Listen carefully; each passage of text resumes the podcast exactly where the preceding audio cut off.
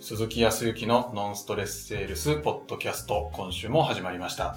ナビゲーターの山口です。鈴木さん、はい。よろしくお願いします。はい。よろしくお願いします。はい。ね、えっ、と、もう夏真っ只中。はい。ね、皆さんはもう、時に夏休み、はい。もう入ってんのか。うん、入ってらっしゃる方もいらっしゃるかもしれません。僕自身が、えっ、と、毎週、はうい。ー月曜日に、はい。いある専門学校おの、おおーまあ、ビジネスマナーであるとか、コミュニケーションのおー授業をー。はい。 2コマ持ってますけど、はい。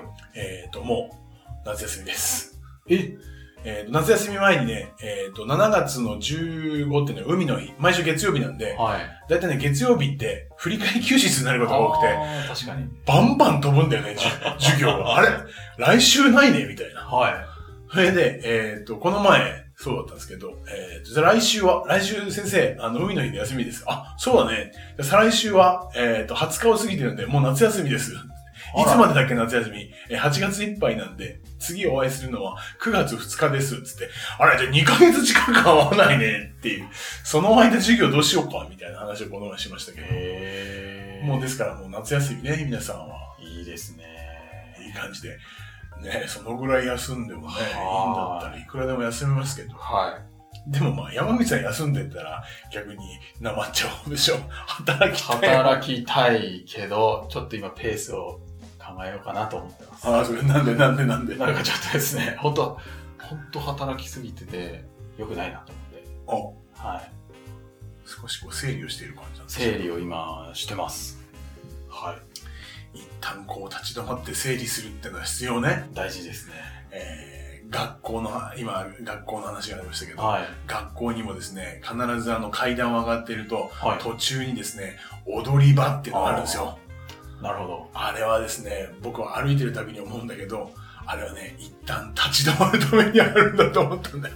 なるほ立ち止まっど。て、はい。まあ、休憩する必要はないんだけど、一旦、こうなんか、ほっとこう、間を置く はい。ためにあるんだな、みたいな。は日々こう意識をして踊り場にいますけど、 ずっと踊り場にいる。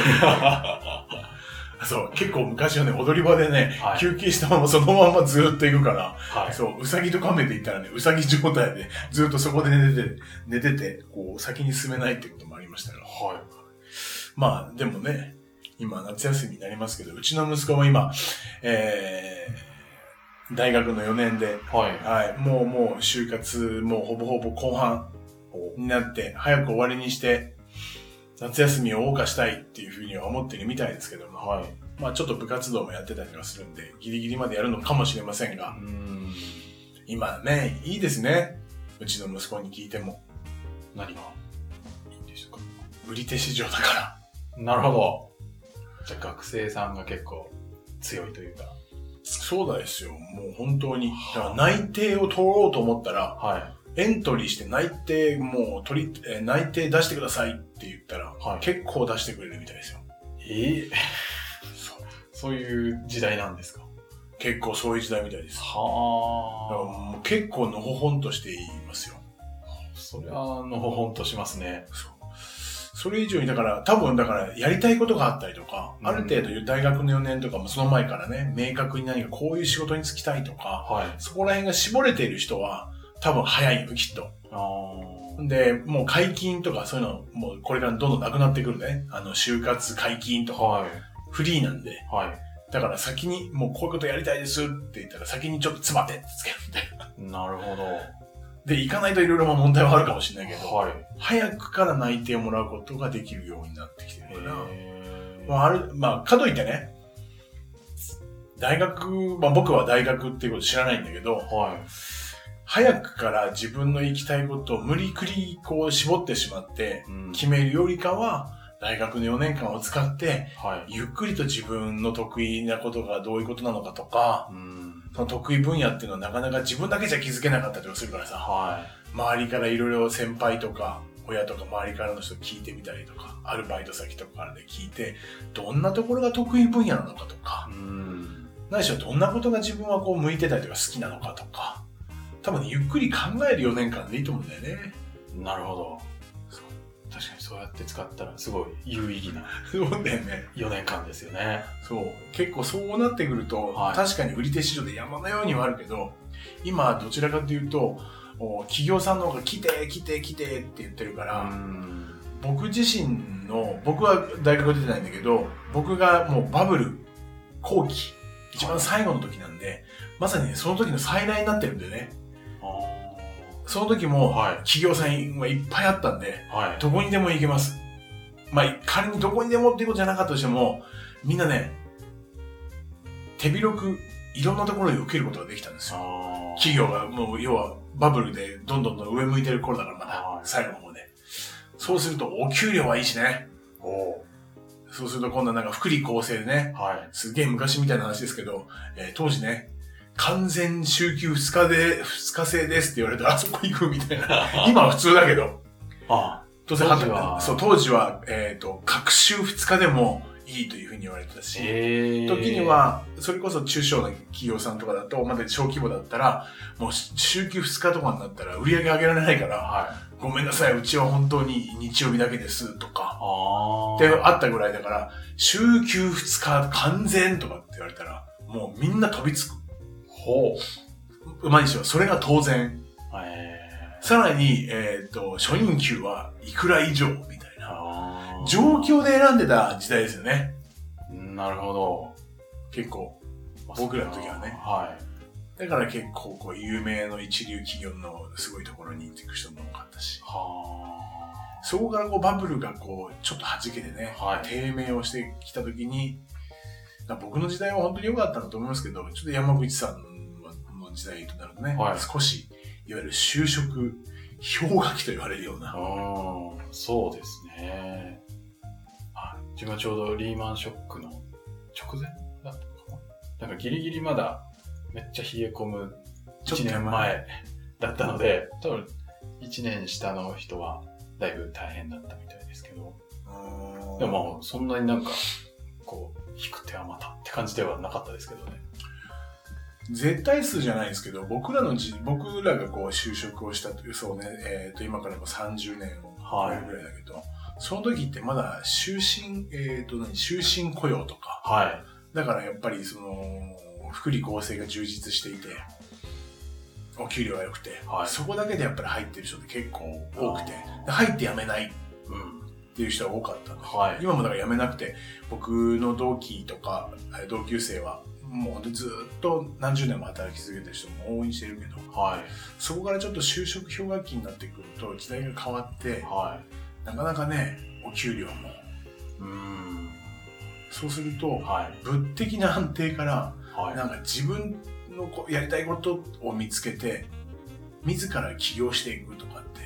はい。僕の時代もいたけど山口さんとか山口さんちょっと下ぐらいの人ってはい。起業する人が異様に増えたと思うんだよねあーそうですね。自分の周りはそういう人ばっかりだから、なんか、みんな起業してんのかみたいなまあ会社員の感人じがが多いしちゃいますうんでも会社員の方も当然応援にしているけどはい。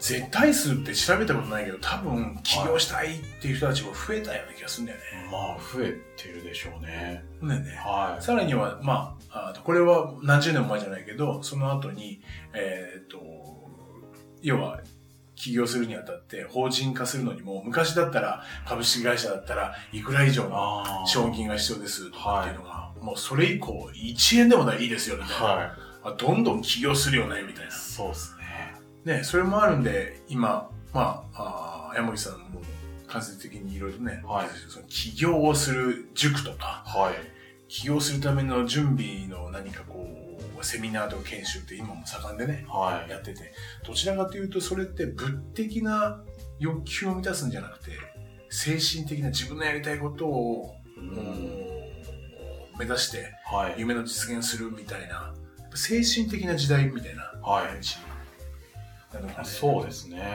やりたいことやろうみたいなのは、結構いろんなとこで聞きますよね。そうですよねはさらにですからうちの息子今二十歳ぐらいでしょい。はい。二十歳過ぎでしょ ?22 ぐらいか。まただから戻ってきてるからね。うちの息子にさせると、やっぱり、給料のいいところとか、あ安定とか、あ。あ、そうなんですか。そう、やっぱりほら、売り手市場になってるから、はい。やっぱり選ぶんだったら、やっぱり、選ぶってことができると、あ精神的な部分より物的なところ行くよねま。あ、確かにお給料がいいところの方がいいですよね。で、さらにそこになんか充実感がなかったりとかしたら、はい。まあやめてもまた次があるからね。ああ、って言えば物的なものにでもまた移動してんのかな、みたいな。なるほど。あ、そういう時代なんですね。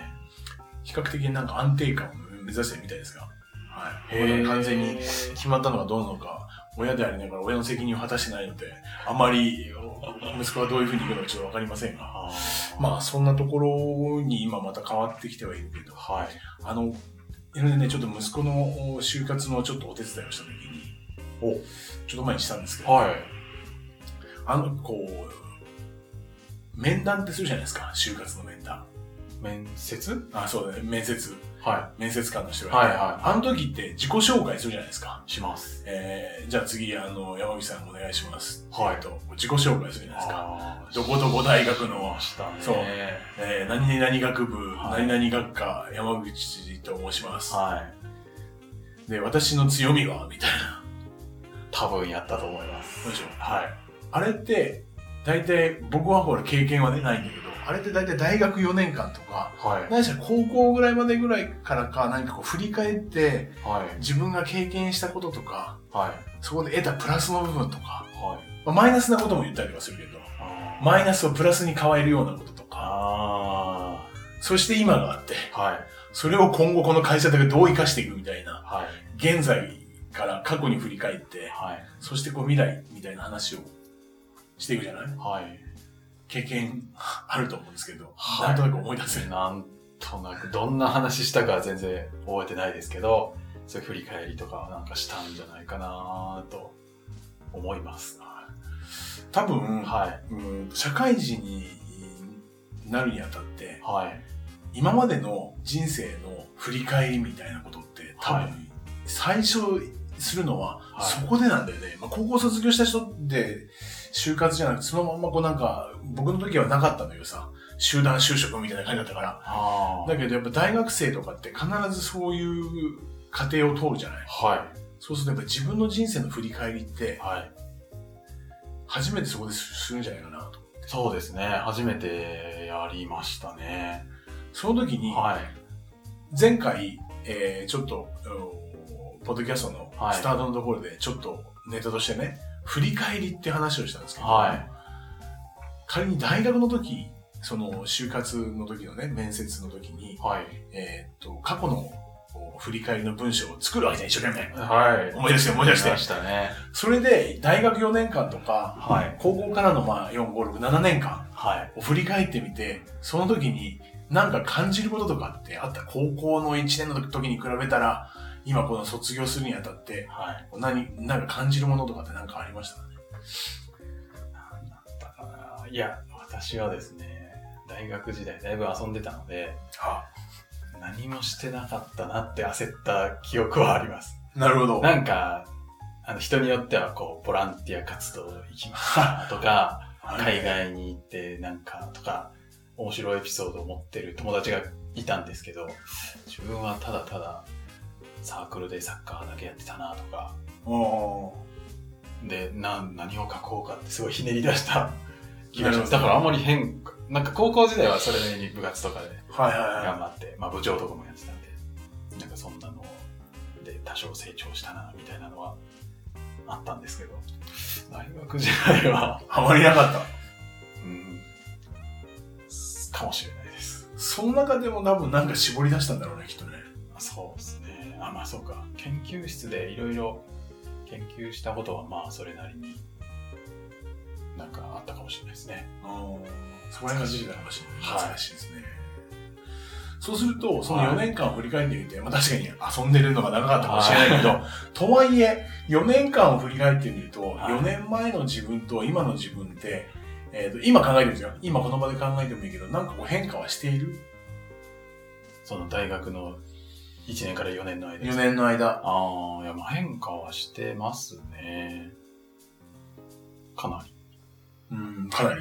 はい。かな何変化してんだろうな。そうですね。なんだろう。なんかやっぱ研究室でうん結構いろいろ実験というか、いろいろやって、それ数字をまとめて、仮説を立てて、なんか論文書いたりしてたんで、 おおやってるじゃん勉強一応やってましたね。そそんなのは今、今思えば結構今の仕事に通ずる、なんあかこともあるそこでやってたかもなとか、はい。まあ今ここでちょっと振り返ってもらいましたけど、はい。振り返ることによってその限定したまあ大学の4年生が1年の時から振り返ったこの4年間はい。の中での変化っていろいろ考えてみたりとかほんと振り返ってみて一つ一つをこうちょっと紐解いてみるとはあの時ってまだまだ子供だったけどい。はい。今思ったらたった4年間でとかたった一つの出来事でこんなにもなんか変わったな俺とかは成長したなとかって、まあ今もね、論文書いてたなとい。か、はい。結構偉いじゃん、俺、みたいな。はい。そんなことが感じられたら、山木さん自身、まあ今もそうだけど、その大学4年の時にそこに気づけたら、どうですか、感情的には。感情的には、まず嬉しい。まあ嬉しいですよね。嬉しいです。そうしたら、は次の4年間、い。はまあもう過ぎてるけい。ど、はい。次の4年間、今大学4年だったとしたら、次の4年間、この会社に入ることによって、こんだけ4年間で成長したわけだから、はい。次の4年間どうしようと思いますあーどうしようなんかそうですねもっとこう成長できるんじゃないかなとかうんはいちょっと、うん、楽しみというかああそうですねはい前回もちょっとワクワクしてくるあーとそうねですねっていう気持ちが湧いてる、はいこれをねまあ大学の時に今はね大学ってそのタイミングで結構、えー自己紹介とか、はい強みとかってやるんでその振り返りをね明確に結構真剣に振り返るってはその時期に一一番最初にやるんですよ多分いやりますねで時には会社員になってしまう会社員になったりとかはいまあ自営業なんでもいいんだけど、振り返りってそれからね、あんまりしないんだよ。日々のに流されて一生懸命生きてんだよ。はい一生懸命生きてるんだけど、そこだけで完結してる。確かに無意識なうちに振り返ってる人は確かにいて、はいそれはできてる人もいるんだけど、あえて意識的に振り返るって、はい大学のあの4年生の時とか、就活の時だけになっちゃうんだよね。はいただ、今、山口さんが言っていただいたように、それだけ真剣にいろいろ考えてみると、研究室で研究してて論文書いたことであるとか、はあ時には高校時代の一生懸命部活をやってリーダーシップを取った時だいとか、はっていうことで成長を感じたりとか、そうすると今言ったように、今後、それって活かせるんじゃないかといか、はそうすると成長が加速するとか、今楽しいとかワクワクいうんって言ったじゃないはいそうすると、やっぱり次に、次の成果であるとか、は次の行動を間違いなく加速することができるいんだよね。うん実はね、振り返りの重要性っていうお話を今日したかったんですけど、はい何気なくね、こう書くのって振り返りとかってこうめんどくさいんですよ。はただ、書いて受け止めていくことによって、その時、瞬間にはすぐには思わないかもしれないけど、はい書き留めた、早ければ1週間後、いはい時には1ヶ月後、3ヶ月後にその書いたことを振り返ってみる。はいそうすると、今山口さんの言ったように、なんだ俺一週間だけど結構成長してんじゃんはとか、結構できてるじゃんいはいちょっと有能感とかね。うん時には、この時無理だったな、無理かなと思ってたけど、結果、うまくいってんじゃんはいとか。まあ、時にはうまくいかなかったけど、ここで結構努力してるじゃんっはていうように、肯定的に自分を見る。いうん肯定的に自分を振り返ることによって、はいものすごく成長していたりとか、はい達成していることを感じれるのがこの振り返りなんですよ。ああ。なるほど。そうなると、結局、良かったことはい。っていうことを成果として書き留めておく。それは、物的なものじゃなくて、状況的な、感情的に嬉しかったとか楽しかったっていうことだけでもいいから、はい。肯定的な部分を振り返っておくと、はい。半年、3ヶ月後、半年後にも成長しているということと、またそうしていきたいっていうふうに思うじゃないですか。ああ、確かに。となると、はい。同じ行動を取ろうとするわけですよ。はい。ということは再現性ができたりとかはい。体系的に変わってくるわけですよ、あ人間は。あはい。そうすると皆さんは日々もっと成長したいとか、はい。もっと成果を上げたい、うん。もっとワクワクしたい、はい。もっと楽しみたいっていうふうに言ってるんだけど、基準となるものがない中でもっと成長したい。うーん。基準のない中で、いや、ないわけではないけど、基準っていうものがありそうでない中で、はいもっと楽しみたい。はい。